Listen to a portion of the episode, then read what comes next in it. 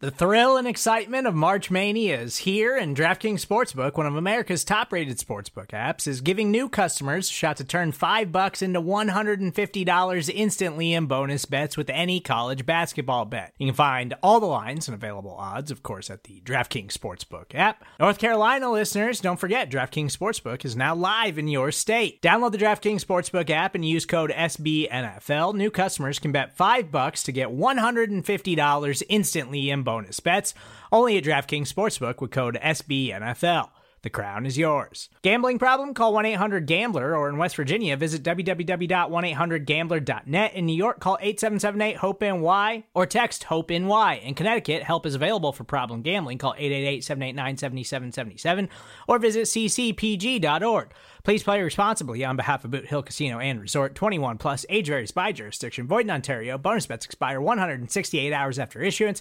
See DKNG.com slash B ball for eligibility, deposit restrictions, terms, and responsible gaming resources. Hi, this is Jim. And this is Max. Check out our podcast, The Step Over, Liberty Ballers Podcast Network, for all of your Sixers needs. Player analysis, game breakdowns, who would look coolest in a headband, and more. Subscribe to Liberty Ballers podcast feed on iTunes, Stitcher, Spotify, or wherever you get your favorite podcasts, and check out The Step Over, a podcast about Sixers basketball. Mostly.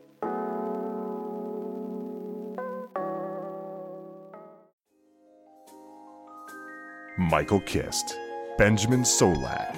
It's the Kist and Solak Show, presented by SB Nation and Bleeding Green Nation.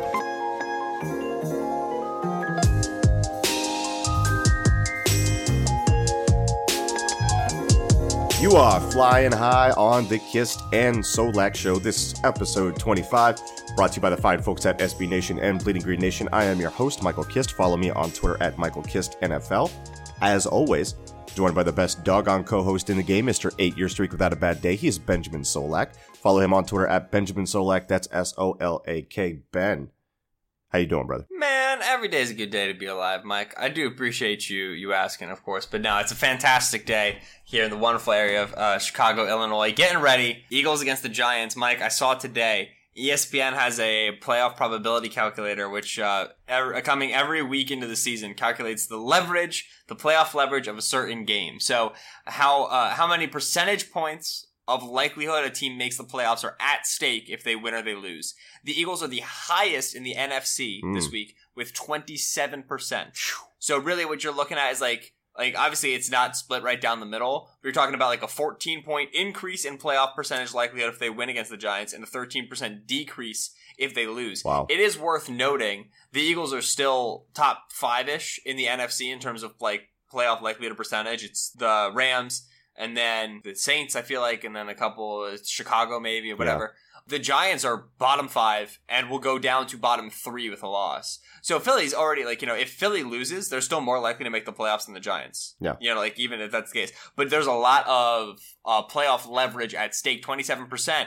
Uh, in this game, it's a big figure, so it's a big one. It's Yeah. a big one. Yeah, it's definitely an important game. We got ourselves a two and three versus one and four showdown in what could, as you just laid out, potentially be a make or break game for the Eagles. And the one thing that stood out as I researched this game is that the the Eagles and the Giants sit like neatly next to each other in turnover margin, 28th and 27th worst respectively.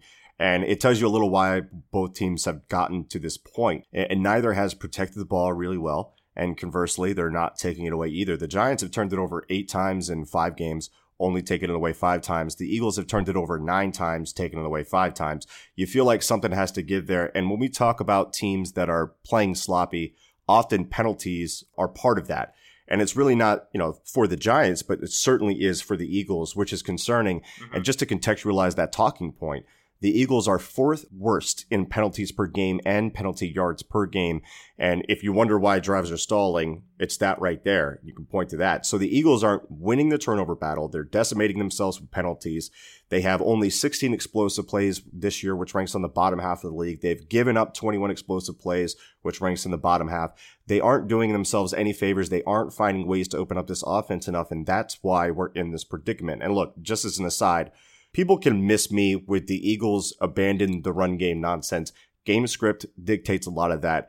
You have an incredibly banged up running back group. If you remove fourth quarter due to catch up situations, their run pass balance on first and 10 is 56 44. That's only 5% higher than the league average. That's not some cataclysmic shift. And to be honest, passing, as bimodal as it is on first down, is still more efficient and a more effective way to move the football. Okay, Ben, threw a lot at you there. Uh, as you can tell, I'm on the I'm on the verge of this game, and we talked about this earlier in the week about how this was the tipping point game that would indicate whether or not it's time to panic. You did a good job of illustrating that at the top.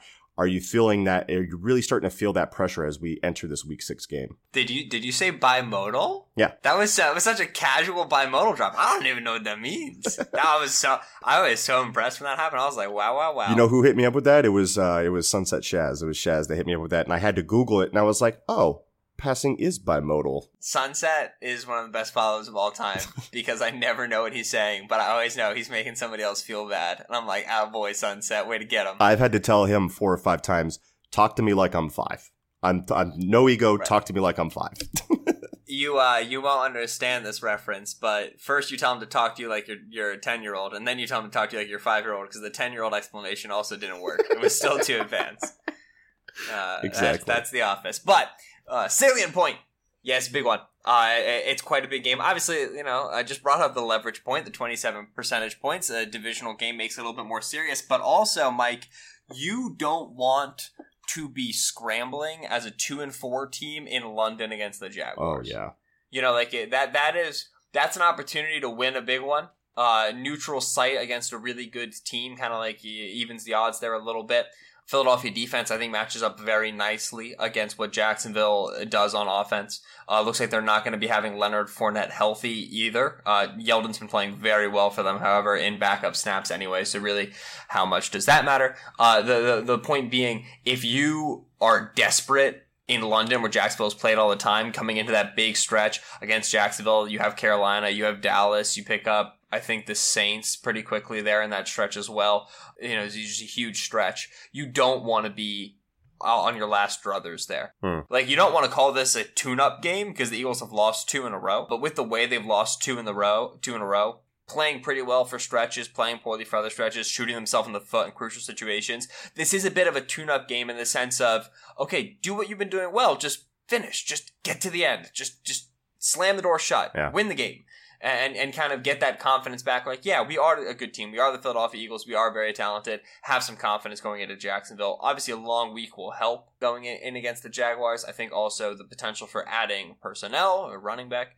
could be helpful coming into Jacksonville. But you just don't want to be uh, uh, on a three game losing streak going up against that defense. That's a troubling situation. So it's a big get right so we can fight we can we can have a, a, good fight against Jacksonville on that Sunday London game. Totally agree. And if you were to look at this Giants game and you know, we talked about this before the show, if you were to look at this game and, and point to one thing where we could get burned and it could hurt us in this game, what would it be? Oh man.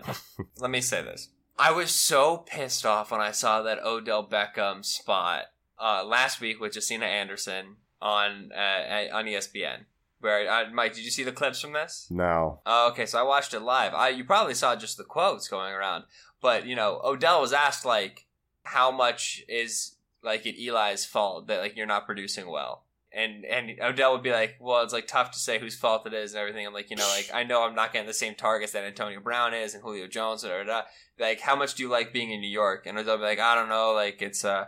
It gets too cold here, you know what I mean? Like it was like not good. It was very thinly veiled comments about his expectations signing his new contract versus what actually is being delivered to him in the season. you go, you watch that New Orleans game and you watch that Carolina game, uh, two games that I focused on heavily. They miss him a lot. Yeah. And not miss him like he's not on the field, miss him like he's open. Right. and either the ball doesn't come to him or Eli can't hit him. He's got, Eli's got the third worst accuracy percentage, deep accuracy percentage. His ad- adjusted accuracy is 29.2%, right around Josh Allen. He is 7 for 24 on deep throws. Uh, where's the part where I where I'm shocked? Like I'm, oh, what a ah, surprising! I'm, I'm. This is not something I expected to happen. Wow! Like I just, this is Eli. It's been bad for years. It's still happening. Uh, but regardless, we're in a situation now where one of two things can happen, right? Either one, Odell, uh, things are going to get noxious, things are going to get bad, Odell's going to be pissed. You know, they're going to be four drives into the game, and he's not going to have any targets, and he's going to be throwing a tantrum on the sideline, and the coach is going to be trying to teach his team a lesson, so he's not going to be responding, and the Giants are just going to further crumble to oblivion. Or, Hmm. and this is why I was upset to see it, they sat down this week with Odell, and they were like, What do you want? Very expensive man who's very talented. And Odell was like 25 targets, and they were like, okay. And then they're going to come out against the Eagles and just feed him. And that is the worst thing that can happen. that is so bad because, Mike, this offense has one thing going for it. Hmm. And it's they come out in 12 personnel, which is one back, two tight ends, 25% of the time. It's a healthy amount. It's pretty high up in there uh, in the league. And they come out in those big packages and they run heavy play action and they draw your players into the box and they put you in single high coverage because you got to have single high coverage when you got big heavy boxes. And when Eagles are in single high, they're going to run cover three and they're going to leave their corners isolated with the boundary receivers. And then Odell can run every route in the book, right? Odell ran uh, the Julio bench route that Yeah. Darby was getting beat on. Odell runs the comebacks that Mike Evans was killing us on. Odell ran the little the squirrel route, the chair route that you saw from Stefon Diggs. Odell runs everything. We don't have anybody right now who's playing at a level where they can handle that at all. So you're saying So- you're concerned about every route that Odell runs. We are hoping that Eli can't hit him, which he's been so scattershot this season. But and I hate to, I hate to say these two words, and I think everyone knows what two words I'm about to say. Is one of them double? And the next one is move. Yeah, the double, the double move. Wait, so here's here's here's the thing about the double move. Like like what what's a double move? You know, when I was like nine, a double move was you're running the go route on Madden, but there was the little wiggle in the middle of it, which meant the guy was going to pause and then he was going to go. Right? Like like what what when we talk about double moves, really, especially when it comes to things that Jalen Mills has to deal with, in my opinion, the best way to categorize it is more so under the framework of what I would call multi break route. Yeah. So take like the Adam Thielen route early in the first quarter uh, against the Vikings where Mills got burned. That was a multi-break route. Thielen began heavily with an inside stem, which put Jalen Mills in a certain position, faked to the inside, and then came back outside. There's multiple. It's not he's coming straight down the field and then coming back, or cutting for a post, or cutting for an in. There are multiple steps at which the wide receiver changes direction, which forces Jalen Mills into multiple situations where he has to mirror and that's not good. So so just generally multi break routes like the Julio bench route. It's just, it's not it's not a good situation for Mills at all. That being said, we know that New York's going to go back to the bank on sluggos, another form of the double move. It's a multi break route where instead of just kind of giving that little head fake to the comeback or a little out and up, you hard come in for three steps on the slant and then you hit back to the fade. They killed us with that last year. They're going to go back to the well. Why wouldn't you? Yeah, and that was the birth of our problems with double moves right there. That game with the New York Giants, and, and what they're also going to do. And I have a post on this on Bleeding Green Nation. We talked about it yesterday. Is they're going to come out in 12 personnel. They're going to condense their set. They're going to give Odell so much room to run his routes. And we have just been shredded by play action. Now, looking at, I, I think we know the challenges that we're facing with this passing game, and we're banking on a lot on Eli right now with our with our struggling secondary. We're banking on Eli to be Eli, who that can be a lot of different things. One thing that I wanted to talk about was their running game. So here's the problem with the New York Giants running game. I actually think that as far as the offensive line goes, they haven't been like mind blowingly bad in pass protection. That said, they cannot run block in unison. There is serious dysfunction there. And what it leads to, you have an mm-hmm. elite running back, and I don't throw that word around lightly at all, but you have an elite running back like Saquon Barkley who has a 37% success rate running the ball. That's low. 4.33 yards per carry, which does not at all reflect the type of player that he is. The fact that he has to bust out three or four of these chunk plays and these 10 plays of 10 yards or more when there's nothing there and he gets the handoff. It's so frustrating to see. And just, and just taking off my Eagles fan cap and looking at, at it as a person who enjoys good football, watching Barkley face contact or a defender in his face time after time, having to wait eight or nine plays before you can discern anything about his play. And it reminds me, and Joe Mixon isn't, you know, Barkley, but he's a doggone good football player. Mixon averaged 3.5 yards per carry last year, and I was ready to throw things when I watched his tape in the summer. They're getting better line play in Cincinnati this year, and oh, look, Mixon is looking like a star, which isn't surprising at all if you watched Mixon, but as long as you got to get through the trash. Ben, I have that same feeling when I watch Barkley. It's not an efficient running game. You cannot sustain drives that way. And it seems like the only drives where they're successful are the ones where Barkley pulls the rabbit out of the hat and does something crazy like a reverse spin to evade two guys that are staring him dead in the eyes as soon as he gets the balls. And it's not like he's facing loaded boxes either. There are 23 other running backs that are facing more eight plus man boxes at a higher frequency than him per next gen stats.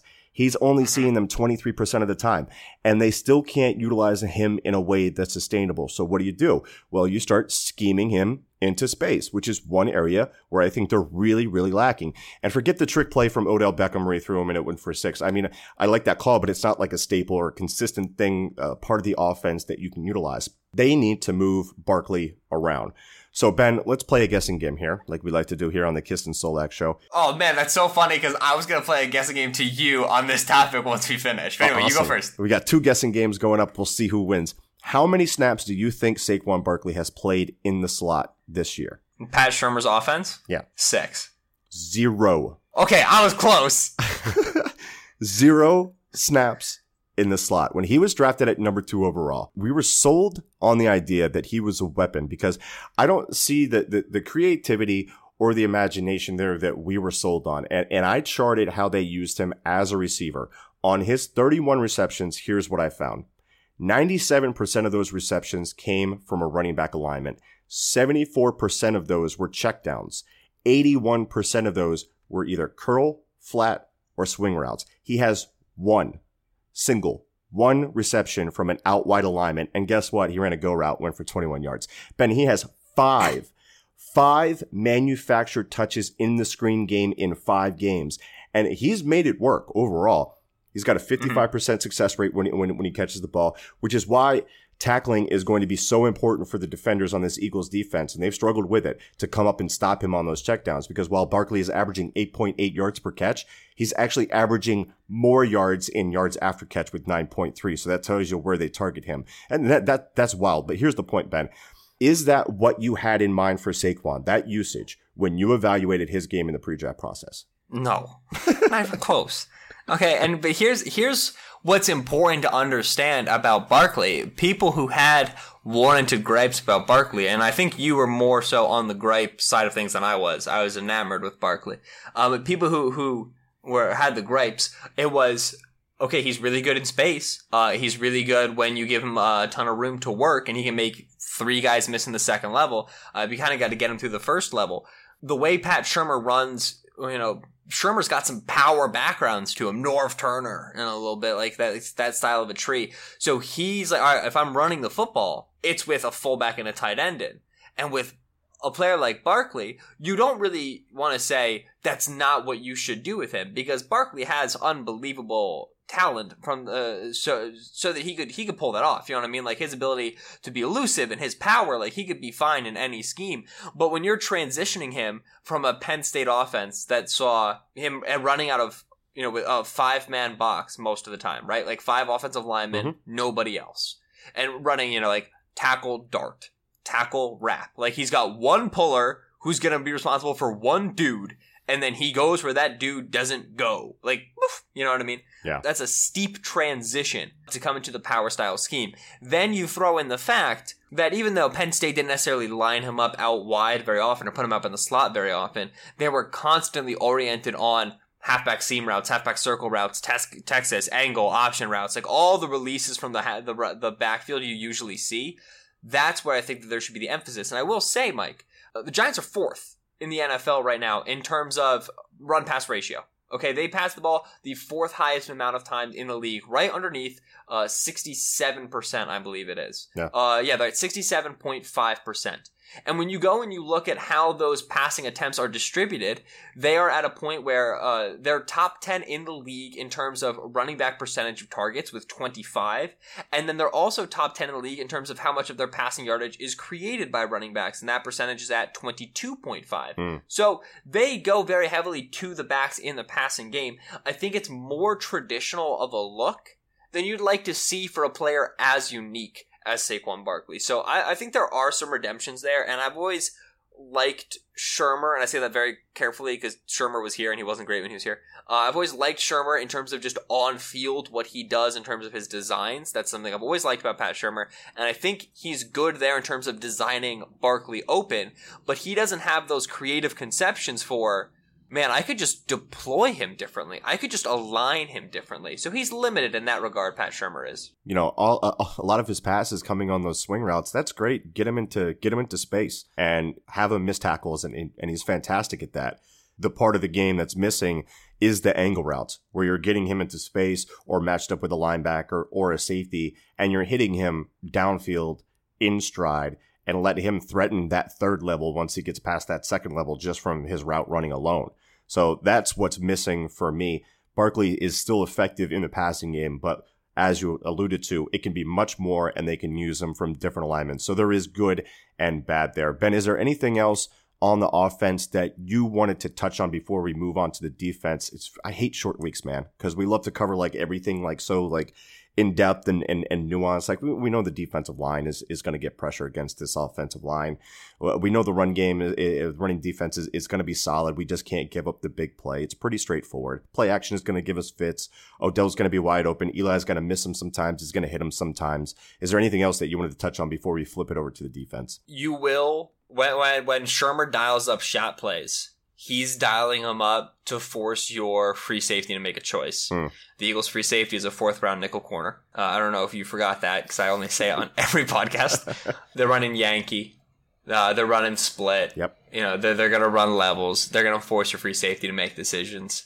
Hasn't hurt the Eagles yet. I don't know. I don't want to predict that it will because it just feels too easy. But you, you, something you really got to be, be privy to. So I will say that.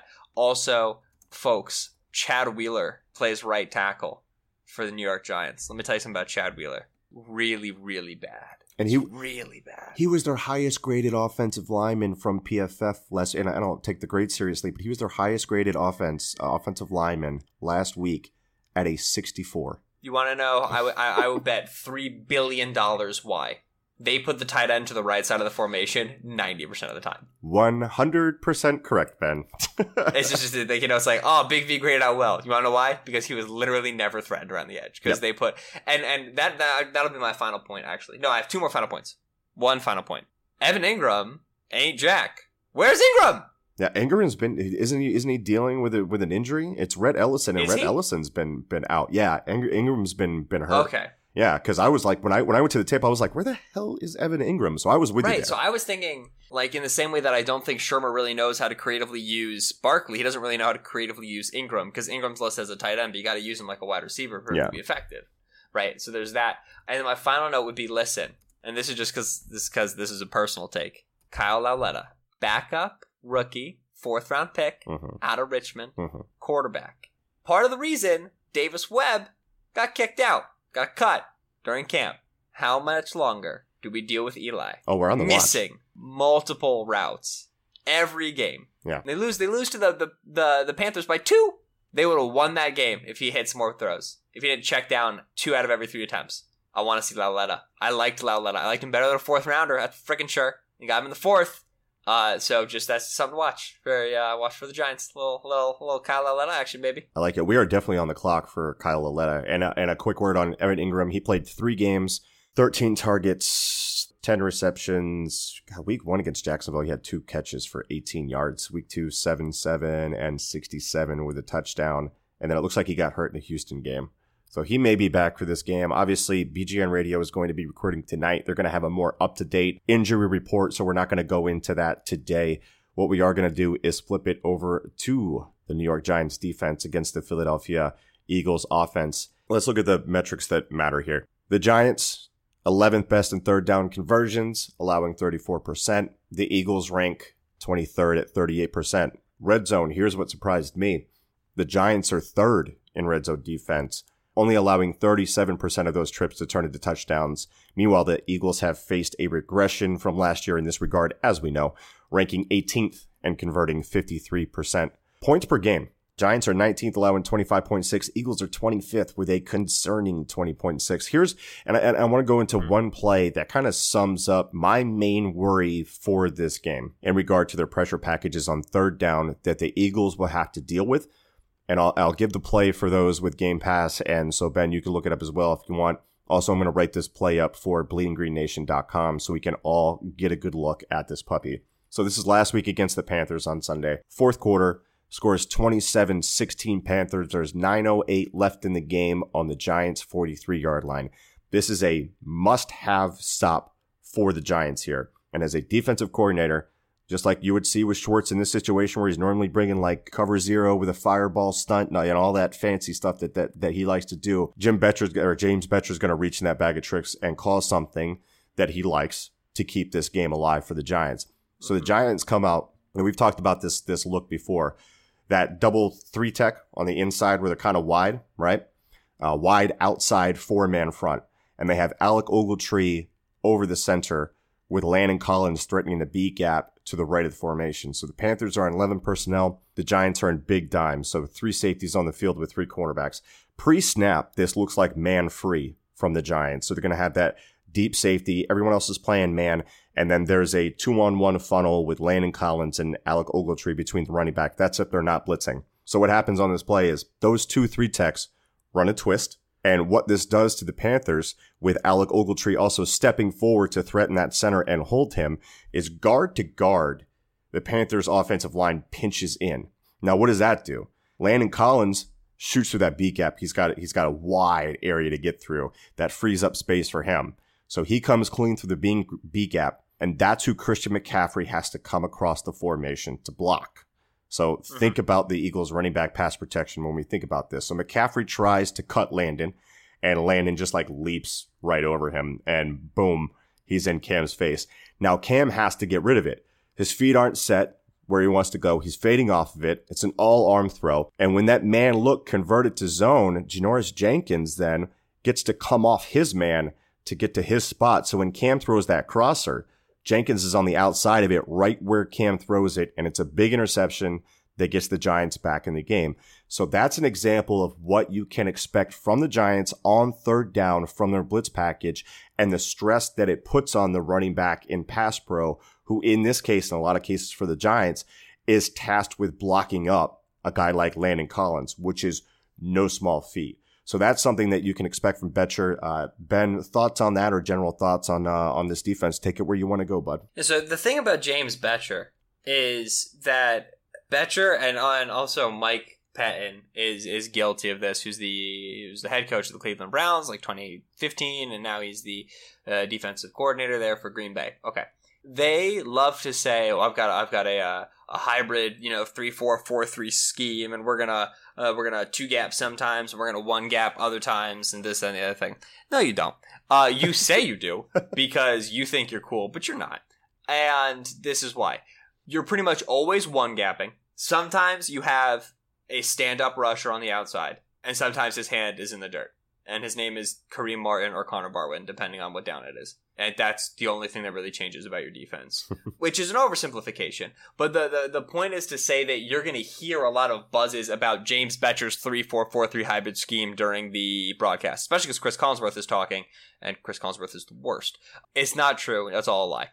What you're going to see is Dalvin Tomlinson and Damon Harrison playing anywhere from 3 tech to 3 tech. Typically, you're having one of them at least as a 0 tech uh, and they're going to be doing primarily two gapping responsibilities. They will one gap at times, but primarily two gapping responsibilities against the run. They're not really expected to generate a pass rush. Then you're going to have Kareem Martin, Connor Barwin, or Olivier Vernon. Uh, two of those three, and then Kerry wins sometimes. Uh, they're on the outside, either stand up or hand down. Usually hand down on the strong side, stand up on the weak side.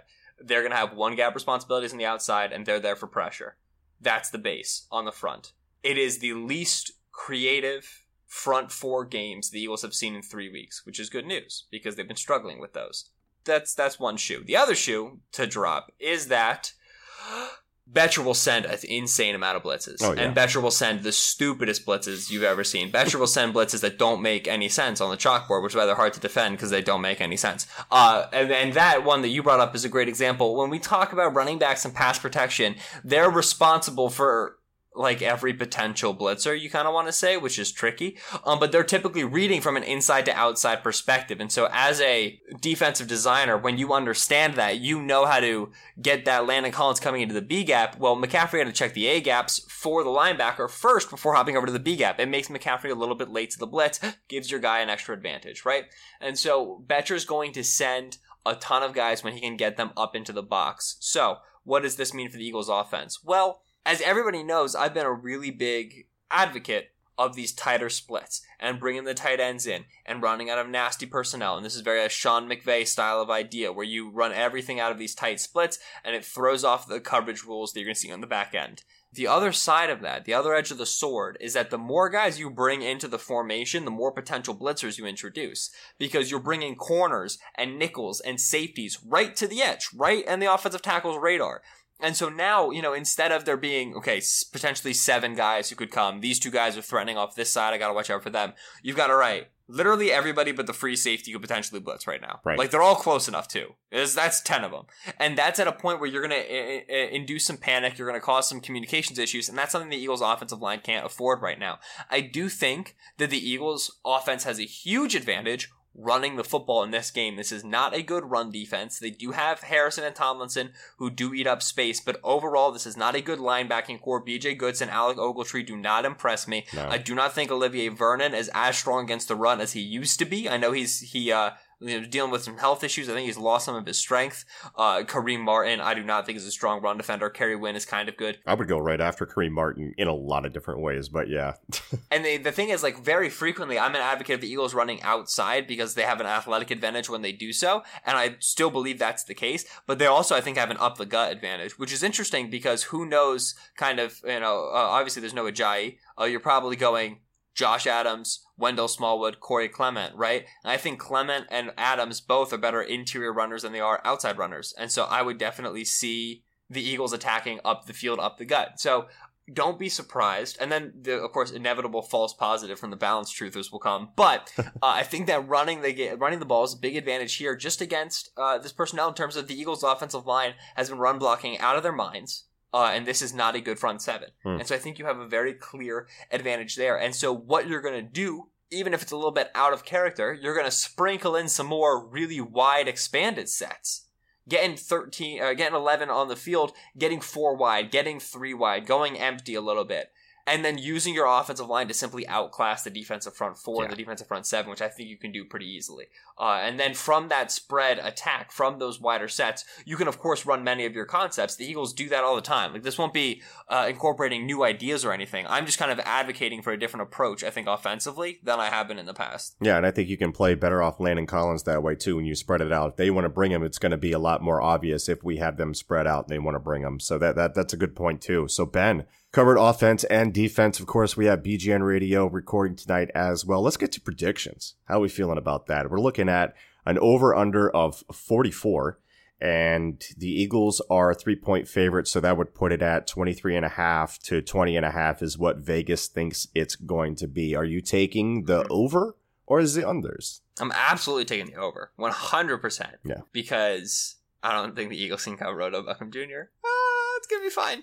um, so I think the Giants have the potential to put up points there. I think the only games that the Giants can be competitive in, clearly so far over the course of the season, are games that are boat races. Only games they've been competitive in are high scores. Uh, and so if they're coming in thinking they can really stick one to the Super Bowl champions, division rivals, then they're going to be looking to score a lot of points. Uh, I also think that the Eagles' offense's issues are far more circumstantial and weekly and, and situational versus the Eagles' defense, which are a bit more long-standing personnel scheme issues. So I, I, I envision them taking a quicker step forward on a short week than perhaps the Eagles' defense could possibly think of. So I will take the over for that reason. I am still taking the Eagles to win. You know, well, it has been a good bet the past two weeks, but I still simply think that this team is playing much better football than their record and their success would indicate. I think they can even play better football on top of that. Uh, hopefully, they're getting healthier. Also, getting more desperate, and I think desperate teams come out with big performances. And you know, it's something that you heard from like, uh, like Michael Bennett just saying, like, you know, players really want to win for Doug Pederson I think there's like, you know, this team knows if they go into a long week off with nothing to talk about but their three game losing streak that ended with the Giants, that's going to be a really difficult situation to handle. Uh, so there's a lot of desperation there. So I'm going to take Philadelphia against the spread. I'll go with 30 to 24 Eagles. I had it 31 24 in my head, so I'm right there with you. I'm, I'm taking the over, and I'm taking a very similar score as you. They got to have it, man. They just absolutely have to have it. We talked about on the top of the show. This is basically, for me, if they do not win this game, I've said this before, this is smash the panic button. All is lost. Everyone freak out. Burn the whole, don't burn the whole thing down. It, some circumstantial stuff with the team here, but you know, you know what I'm saying. So, uh, Ben, I think that covers us leading into this game. Gonna be a fun one. We'll probably be recording after the game, if I'm not mistaken. So it'll be a, a late night for mm-hmm. us, and uh, we'll have your full recap. We'll see where we're at in our headspace at that point. Say goodbye to the gentle listeners before we uh, before we send them off to uh, BGN Radio for the next show. Hey, gentle listeners. Thank you so much, as always, for listening to the Kist and Solak show here on BGN Radio. I feel like I've said this nine times in the past three days. We have recorded a lot but it's because we love you. Uh, as always, I've been Benjamin Solak on Twitter at Benjamin Solak. That's S O L A K. He's Michael Kist on Twitter at Michael Kist NFL. That's K I S T. All the written content, bleedinggreennation.com. Everything you could possibly want, and then some that you don't want. All the audio content, BGN Radio. Make sure you smash that like button, you subscribe, you rate, and you review on all the podcast apps on which you're listening to these glorious voices. As Mike said, BGN Radio preview with a BLG, May, May He Forever, forever reign. reign, and John Stolnis, and the post game show, which will be from Mike and I, will be coming to you guys immediately after the Thursday victory over the Giants. Thank you so much for listening. We'll catch you later this week. We all we got. We all we need. Fly, Eagles, fly.